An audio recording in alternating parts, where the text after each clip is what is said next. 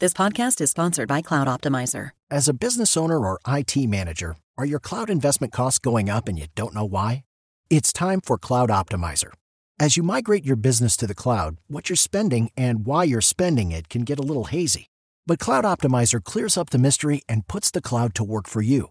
Cloud Optimizer starts by analyzing usage patterns, right-sizing resources, leveraging discounts you may not be aware of, implementing automation, and much more. And by reducing unnecessary expenses and maximizing performance, Cloud Optimizer guarantees you a savings of 5 times what you spend for their service. As you utilize cloud-based services more and more, you don't have to lose sight or control of your spend. You can stay agile, streamline your costs, and optimize your performance, plus save significant money with Cloud Optimizer. Make the cloud work for you with Cloud Optimizer. Get a free assessment and find out how much you can save by going to cloudoptimizer.com. Go to cloudoptimizer.com for your free assessment. That's cloudoptimizer.com. Miércoles 22 de marzo, yo soy Alejandro Villalbazo y esta es la información que sirve. Vaya pleito el que se ha comprado el gobierno de México con los Estados Unidos. El presidente López Obrador acusó al Departamento de Estado de hacer politiquería al asegurar que México atraviesa por problemas significativos en materia de derechos humanos.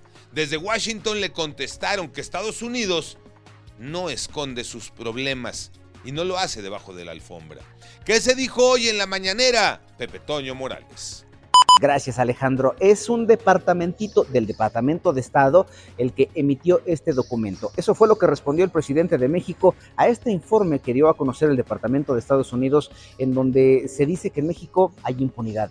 El presidente, jefe del Ejecutivo Federal, dice que es un bodrio, es decir, que es un documento aburrido y de poca calidad. Perra inflación, Iñaki Manero. Gracias, Alex. En tan solo un año, los precios de los alimentos para perros, gatos, tortugas, periquitos, para los animales de compañía han aumentado considerablemente. Si tienes mascotas, estarás consciente de que cada vez pagas más por las croquetas que comen.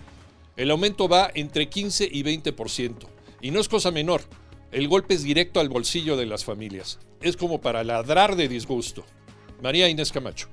El encarecimiento de los alimentos de las mascotas ha metido en serios problemas económicos a 7 de cada 10 hogares mexicanos, debido a que el precio de estos alimentos se ha ido para arriba debido a la inflación.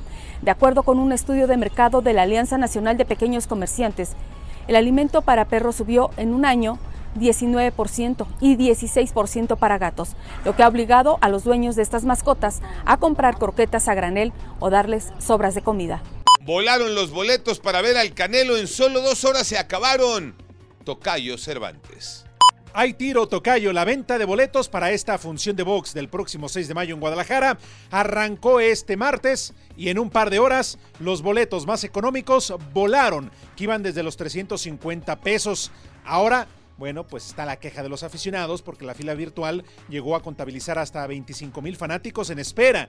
Se están vendiendo o se vendieron hasta 4 boletos por persona. Únicamente quedan disponibles aquellas localidades que van desde los 41,000 hasta los 51,000 pesos. Claro, en la zona de ringside. Así que si usted todavía piensa en romper el cochinito, apúrele para que esté presente en la pelea de Saúl Canelo Álvarez.